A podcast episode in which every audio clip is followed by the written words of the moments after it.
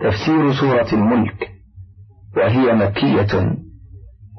الصفحة الرابعة والتسعون والثلاثمائة. قال الإمام أحمد حدثنا حجاج بن محمد وابن جعفر قال حدثنا شعبة عن قتادة عن عباس الجشمي عن أبي هريرة عن رسول الله صلى الله عليه وسلم قال إن سورة في القرآن ثلاثين آية شفعت لصاحبها حتى غفر له. تبارك الذي بيده الملك. ورواه أهل السنن الأربعة من حديث شعبة به. وقال الترمذي هذا حديث حسن. وقد روى الحافظ ابن عساكر في تاريخه في ترجمة أحمد بن نصر ابن نصر بن زياد أبي عبد الله القرشي النيسابوري المقري الزاهد الفقيه أحد الثقات الذين روى عنهم البخاري. ومسلم لكن في غير الصحيحين. وروى عنه الترمذي وابن ماجة وابن خزيمة وعليه تفقه في مذهب أبي عبيد ابن حربويه. وخلق سواهم ساق بسنده من حديثه. عن فرات بن السائب عن الزهري عن آس بن مالك قال قال رسول الله صلى الله عليه وسلم إن رجلا ممن كان قبلكم مات وليس معه شيء من كتاب الله إلا تبارك. فلما وضع في حفرته أتاه الملك فثارت السورة في وجهه فقال لها إنك من كتاب الله وأنا أكره مساءتك وإني لا أملك لك ولا له ولا لنفسي ضر ولا نفعا. فإن أردت هذا به فانطلقي إلى الرب تبارك وتعالى. فاشفعي له فتنطلق إلى الرب فتقول يا ربي إن فلانا عمد إلى إلي من بين كتابك فتعلمني وتلاني أفتحرقه أنت بالنار وتعذبه وأنا في جوفه. فإن كنت فاعلا ذاك به فامحني من كتابك. فيقول ألا أراك غضبت فتقول وحق, وحق لي أن أغضب. فيقول اذهبي فقد وهبته لك. وشفعتك فيه. قال فتجيء فتزجر الملك فيخرج خاسف البال لم يحل منه بشيء. قال فتجيء فتضع فاها على فيه فتقول مرحبا بهذا الفم فربما تلاني ومرحبا بهذا الصدر فربما وعاني ومرحبا بهاتين القدمين فربما قامتا بي وتؤنسه في قبره مخافة الوحشة. مخافة الوحشة عليه. قال فلما حدث بهذا رسول الله صلى الله عليه وسلم لم يبق صغير ولا كبير ولا حر ولا عبد إلا تعلمها وسماها رسول الله صلى الله عليه وسلم المنجية. قلت وهذا حديث منكر جدا. وفرات بن السائب هذا ضعفه الإمام أحمد ويحيى بن معين والبخاري وأبو حاتم والدار قطني وغير واحد. وقد ذكره ابن عساكر من وجه آخر عن الزهري من قوله مختصرا. وروى البيهقي في كتاب إثبات عذاب القبر عن ابن مسعود موقوفا ومرفوعا ما يشهد لهذا وقد كتبناه في كتاب الجنائز من الأحكام الكبرى ولله الحمد والمنة. وقد روى الطبراني والحافظ الضياء المقدسي من طريق سلام بن مسكين عن ثابت عن أنس قال قال رسول الله صلى الله عليه وسلم سورة في القرآن خاصمت عن صاحبها حتى أدخلته الجنة. تبارك الذي بيده الملك. وقال الترمذي حدثنا حدثني محمد بن عبد الملك بن أبي الشوارب حدثنا يحيى بن عمرو بن مالك النكري عن أبيه عن أبي الجوزاء عن ابن عباس قال ضرب بعض أصحاب النبي صلى الله عليه وسلم خباءه على قبر وهو لا يحسب أنه قبر. فإذا قبر إنسان يقرأ سورة الملك حتى ختمها. فأتى النبي صلى الله عليه وسلم فقال يا رسول الله قد ضربت خبائي على قبر وأنا لا أحسب أنه قبر. فإذا إنسان يقرأ سورة الملك تبارك حتى ختمها. فقال رسول الله صلى الله عليه وسلم هي المانعة هي المنجية تنجيه من عذاب القبر. ثم قال هذا حديث غريب من هذا الوجه وفي الباب عن أبي هريرة.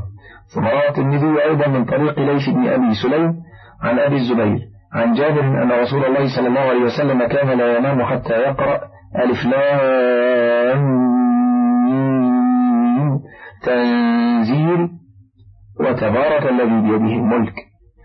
وقال ليث عن طاووس يفضلان كل سورة في القرآن بسبعين حسنة. وقال الطبراني حدثنا محمد بن الحسن بن عجلان الأصبهاني.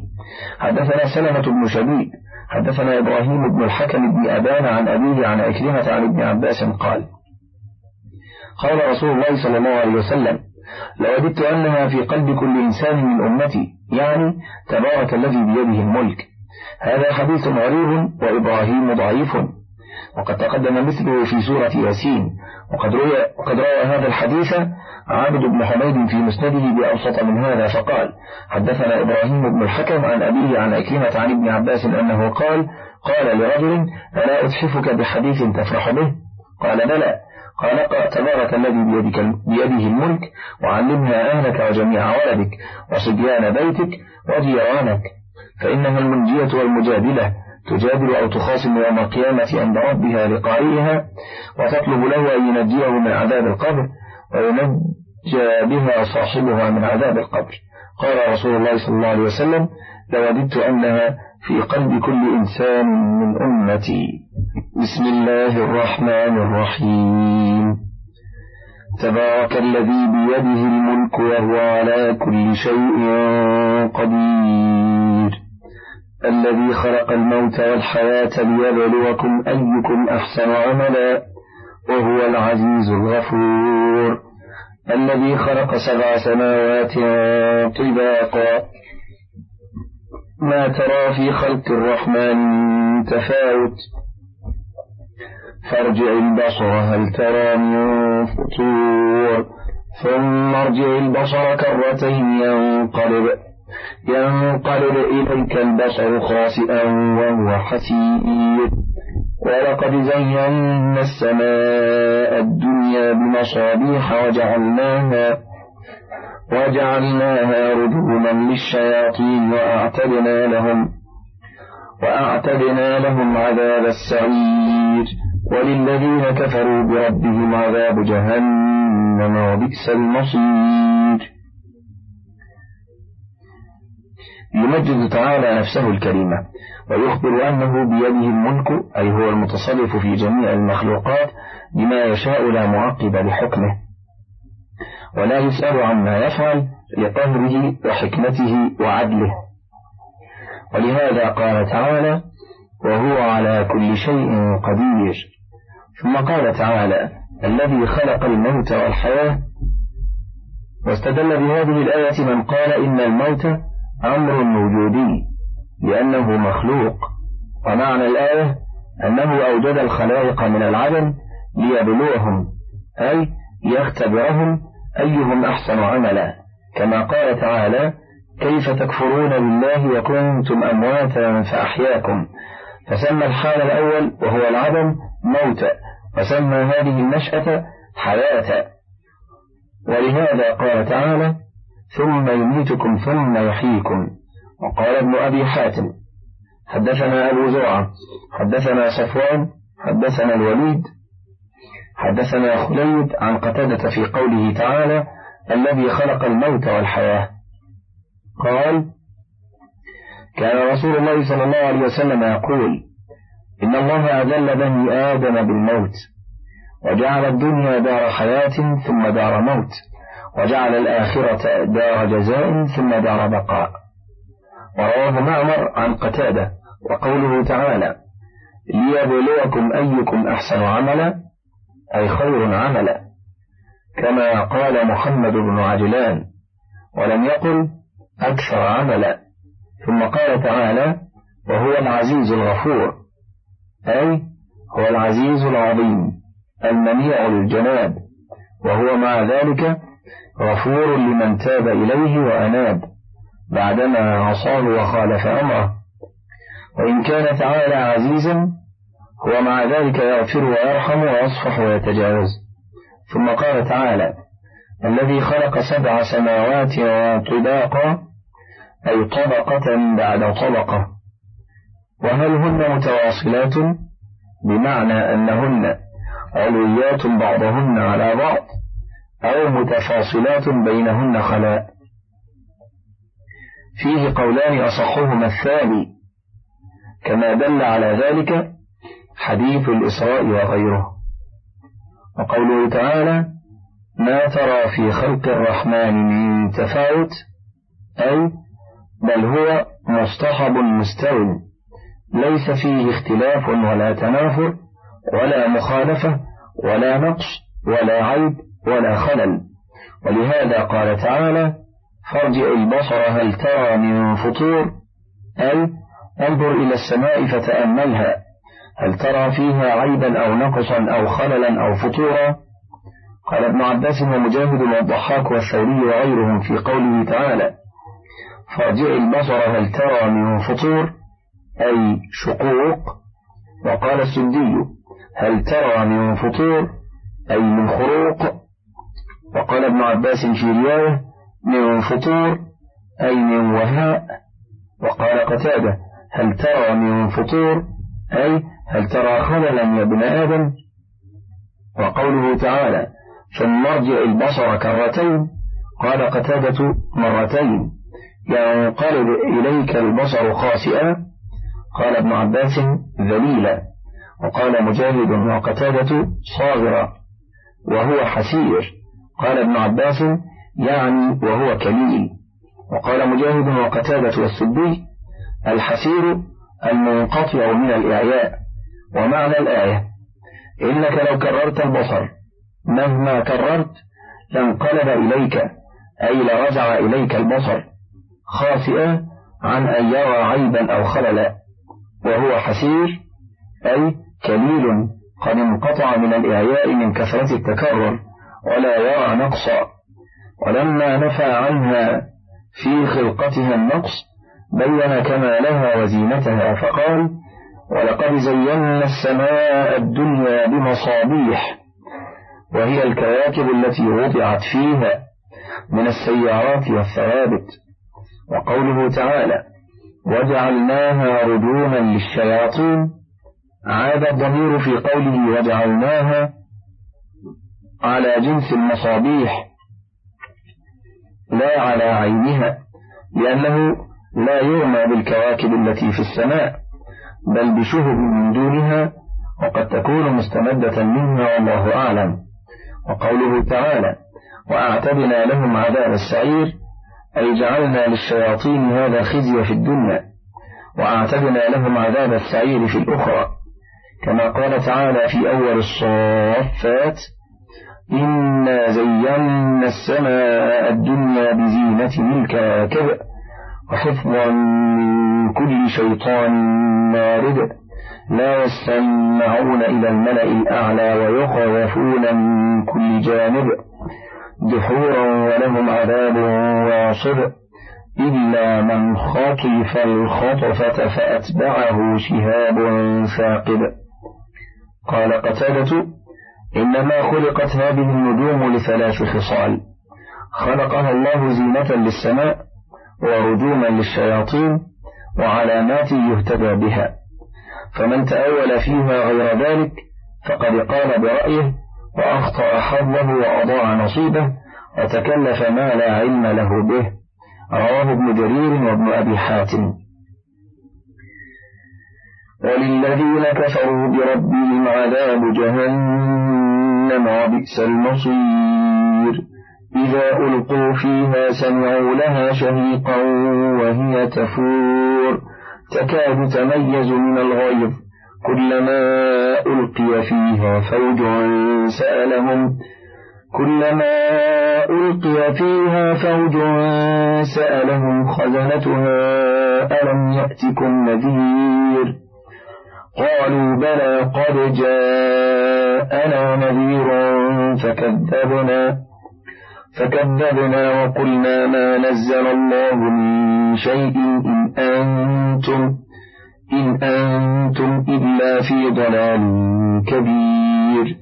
وقالوا لو كنا نسمع أو نعقل ما كنا في أصحاب السعير. فاعترفوا بذنبهم فسحقا لأصحاب السعير. واعتدنا للذين كفروا بربهم عذاب جهنم وبئس المصير. أي بئس المآل والمنقلب. إذا ألقوا فيها سمعوا لها شهيقا. قال ابن جرير يعني الصياح وهي تفور.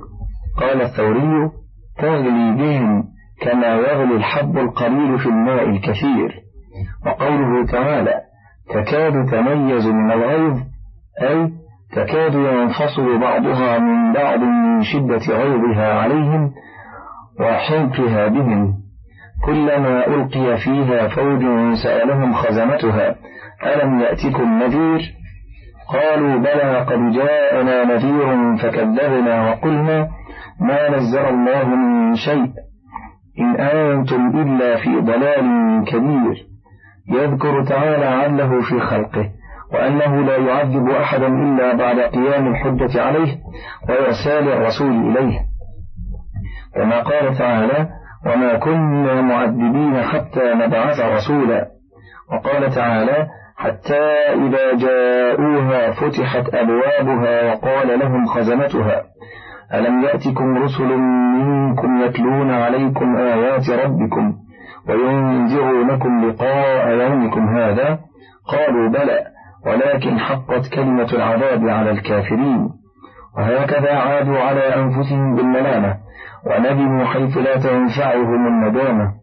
فقالوا لو كنا نسمع أو نعقل ما كنا في أصحاب السعير أي لو كانت لنا عقول ننتفع بها أو نسمع ما أنزله الله من الحق لما كنا على ما كنا عليه من الكفر بالله والاغترار به. ولكن لم يكن لنا فهم النعي به ما جاءت به الرسل ولا كان لنا عقل يرشدنا إلى اتباعهم. قال الله تعالى فاعترفوا بذنبهم فسحقا لأصحاب السعير. قال الإمام أحمد حدثنا محمد بن جعفر حدثنا شعبة عن عمرو بن مرة عن أبي البحتري الطائي قال أخبرني من سمعه من رسول الله صلى الله عليه وسلم أنه قال لن يهلك الناس حتى يعذروا من أنفسهم وفي حديث آخر لا يدخل أحد أحد النار إلا وهو يعلم أن النار أولى به من الجنة إن الذين يخشون ربهم بالغيب لهم مغفرة لهم مغفرة وأجر كبير وأسروا قولكم أو اجهروا به إنه عليم بذات الصدور ألا يعلم من خلق وهو اللطيف الخبير هو الذي جعل لكم الأرض ذلولا فامشوا فامشوا في مناكبها وكلوا من رزقه وإليه النشور. يقول تعالى مخبرا عمن يخاف مقام ربه فيما بينه وبينه إذا كان غائبا عن الناس فينكف عن المعاصي ويقوم بالطاعات حيث لا يراه أحد إلا الله تعالى بأنه له مغفرة وأجر كبير أي تكفر عنه ذنوبه ويجازى بالثواب الجزيل. كما ثبت في الصحيحين سبعة يظلهم الله تعالى في ظل عرشه يوم لا ظل إلا ظله. فذكر منهم رجلا دعته امرأة ذات منصب وجمال فقال إني أخاف الله. ورجلا تصدق بصدقة فأخفاها حتى لا تعلم شماله ما تنفق يمينه. وقال الحافظ أبو بكر البزاع في مسنده حدثنا طالوت بن عباد حدثنا عباد حدثنا الحارث بن عبيد عن ثابت عن أنس قال قالوا يا رسول الله إنا نكون عندك على حال فإذا فارقناك كنا على غيره. قال كيف أنتم؟ وربكم؟ قالوا الله ربنا في السر والعلانية. قال ليس ذلكم النفاق. لم يروه عن ثابت إلا الحارث بن عبيد فيما نعلمه. ثم قال تعالى منبها على أنه مطلع على الضمائر والسرائر وأسروا قولكم أو اجهروا به إنه عليم بذات الصدور أي بما يخطر في القلوب. ألا يعلم من خلق؟ أي ألا يعلم الخالق؟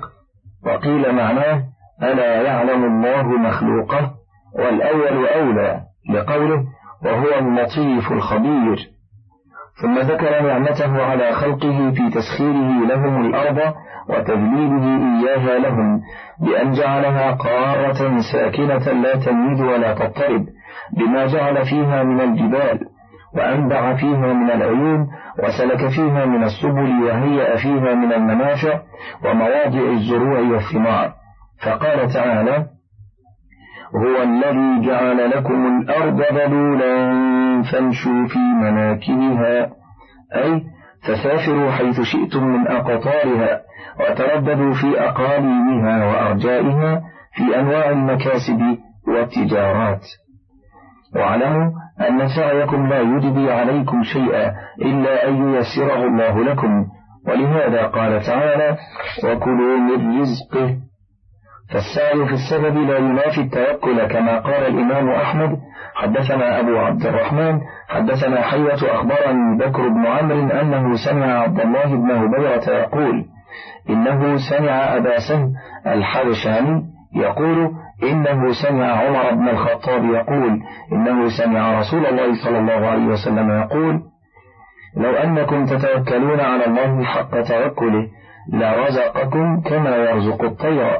تغدو خماصا وتروح بطانا. رواه الترمذي والنسائي وابن ماجة من حديث ابن هبيرة وقال الترمذي حسن صحيح. فأثبت لها رواحا وغدوا لطلب الرزق مع توكلها على الله عز وجل وهو المسخر المسير المسبب. وإليه النشور أي المرجع يوم القيامة. قال ابن عباس ومجاهد والسدي وقتاده مناكبها أطرافها وفجابها ونواحيها. وقال ابن عباس وقتادة أيضا مناكبها الجبال. وقال ابن أبي حاتم حدثنا أبي حدثنا عمرو بن حكام الأزدي حدثنا شعبة عن قتادة عن يونس بن جبير عن بشير بن كعب أنه قرأ هذه الآية فامشوا في مناكبها فقال لأم ولد الله إن علمت ما مناكبها فأنت عتيقة. فقالت هي الجبال. فسأل أبا الدرداء فقال هي الجبال. أأمنتم من في السماء أن يخسف بكم الأرض فإذا هي تمور؟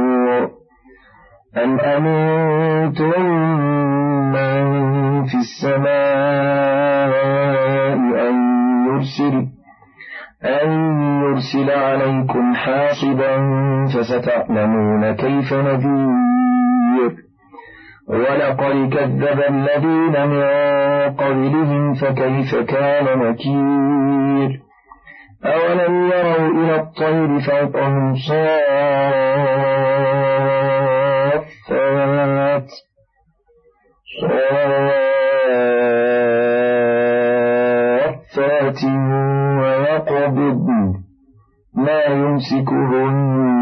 إلا الرحمن.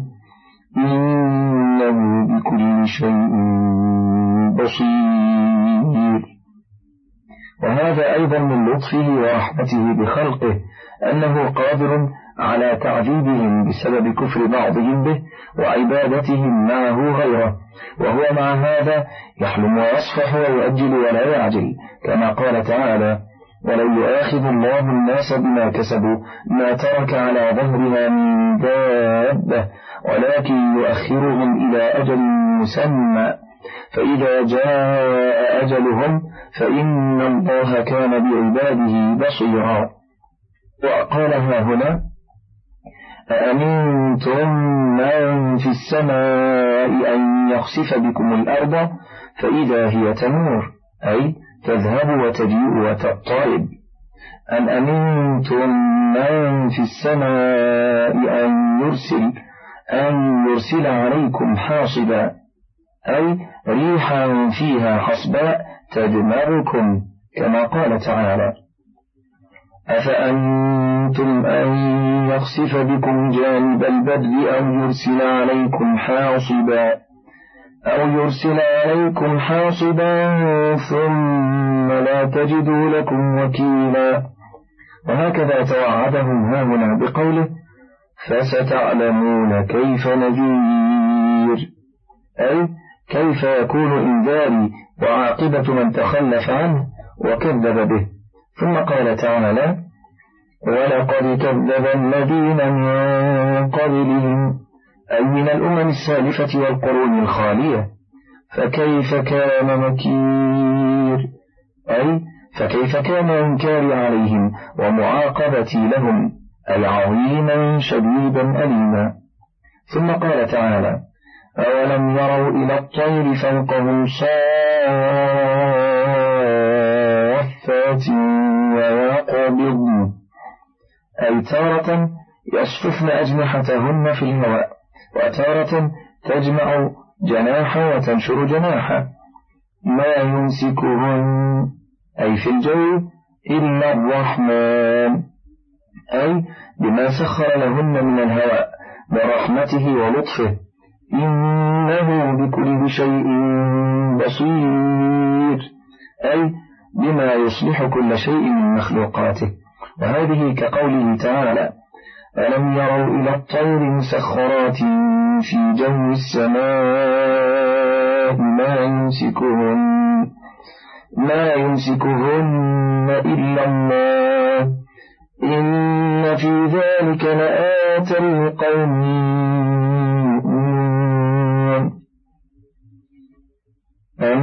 أمن هذا الذي هو جند لكم ينصركم من دون الرحمن. إن الكافرون إلا في غرور. أمن هذا الذي يرزقكم إن أمسك رزقه بل لجوا في عتو ونفور. أفمن يمشي مكبا على وجهه أهدى أمن يمشي أمن يمشي سويا على صراط مستقيم قل هو الذي أنشأكم وجعل لكم السمع والأبصار والأفئدة والأفئدة قليلا ما تشكرون. قل هو الذي ذرأكم في الأرض وإليه تحشرون. ويقولون متى هذا الوعد إن كنتم صادقين. قل إنما العلم عند الله وإنما أنا نذير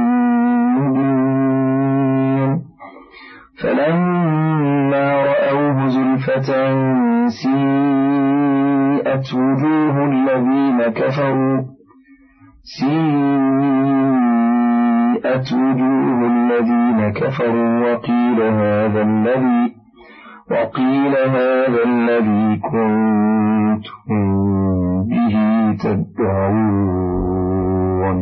يقول تعالى للمشركين الذين عبدوا معه غيره يبتغون عندهم نصرا ورزقا منكرا عليهم فيما اعتقدوه ومخبرا لهم أنه لا يحصل لهم ما أملوه فقال تعالى أمن هذا الذي هو جند لكم ينصركم من دون الرحمن؟ أي ليس لكم من دونه من ولي ولا واق ولا ناصر لكم غيره. ولهذا قال تعالى إن الكافرون إلا في غرور. ثم قال تعالى أمن هذا الذي يرزقكم إن أمسك رزقه? أي من هذا الذي إذا قطع الله عنكم رزقه يرزقكم بعده? أي لا أحد يعطي ويمنع ويخلق ويرزق وينصر إلا الله عز وجل وحده لا شريك له. أي وهم يعلمون ذلك ومع هذا يعبدون غيره. ولهذا قال تعالى بل لجوا أي استمروا في طغيانهم وإفكهم وضلالهم في عتو ونفور أي في معاندة واستكبار ونفور على إدبارهم عن الحق لا يسمعون له ولا يتبعونه. ثم قال تعالى أفمن يمشي مكبا على وجهه أهدى؟ من يمشي سويا على صراط مستقيم؟ وهذا مثل ضربه الله للمؤمن والكافر. فالكافر مثله فيما هو فيه كمثل من يمشي مكبا على وجهه أي يمشي منحنيا لا مستويا على وجهه أي لا يدري أين يسلك ولا كيف يذهب به بل تائه حائر ضال. أهذا أهدى أم من يمشي سويا أي منتصب القامة. على صراط مستقيم. أي على طريق واضح بين وهو في نفسه مستقيم وطريقه مستقيمة. هذا مثلهم في الدنيا وكذلك يكونون في الآخرة. فالمؤمن يحشر يمشي سويا على صراط مستقيم مفض به إلى الجنة الفيحاء. وأما الكافر فإنه يحشر يمشي على وجهه إلى نار جهنم. احشروا الذين ظلموا وأزواجهم وما كانوا يعبدون من دون الله فاهدوهم إلى صراط الجحيم. الآيات. أزواجهم أشباههم. قال الإمام أحمد رحمه الله حدثنا ابن نمير حدثنا إسماعيل عن نفيع. قال سمعت أنس بن مالك يقول قيل يا رسول الله كيف يحشر الناس على وجوههم؟ فقال أليس الذي أمشاهم على أرجلهم؟ قادرا على أن يمشيهم على وجوههم وهذا الحديث مخرج في الصحيحين من طريق هامش هنا بياض بالأصول والحديث في صحيح البخاري في كتاب التفسير في سورة الفرقان عن أنس بن مالك أيضا. انتهى. وقوله تعالى هو الذي أنشأكم أي ابتدأ خلقكم بعد أن لم تكونوا شيئا مذكورا وجعل لكم السمع والأبصار والأفئدة أي العقول والإدراك قليلا ما تشكرون أي قلما تستعملون هذه القوى التي أنعم الله بها عليكم في طاعته وامتثال أوامره وترك زواجره. قل هو الذي ذرأكم في الأرض أي بثكم ونشركم في أقطار الأرض وأرجائها مع اختلاف ألسنتكم في لغاتكم وألوانكم. وحلاكم وأشكالكم وصوركم وإليه تحشرون. أي تجمعون بعد هذا التفرق والشتات. يجمعكم كما فرقكم ويعيدكم كما بدأكم. ثم قال تعالى مخبرا عن الكفار المنكرين للمعاد المستبعدين وقوعه. ويقولون متى هذا الوعد إن كنتم صادقين؟ أي متى يقع هذا الذي تخبرنا بكونه من الاجتماع بعد هذا التفرق؟ قل إنما العلم عند الله أي لا يعلم وقت ذلك على التعيين إلا الله عز وجل. لكنه أمرني أن أخبركم أن هذا كائن وواقع لا محالة فاحذروه.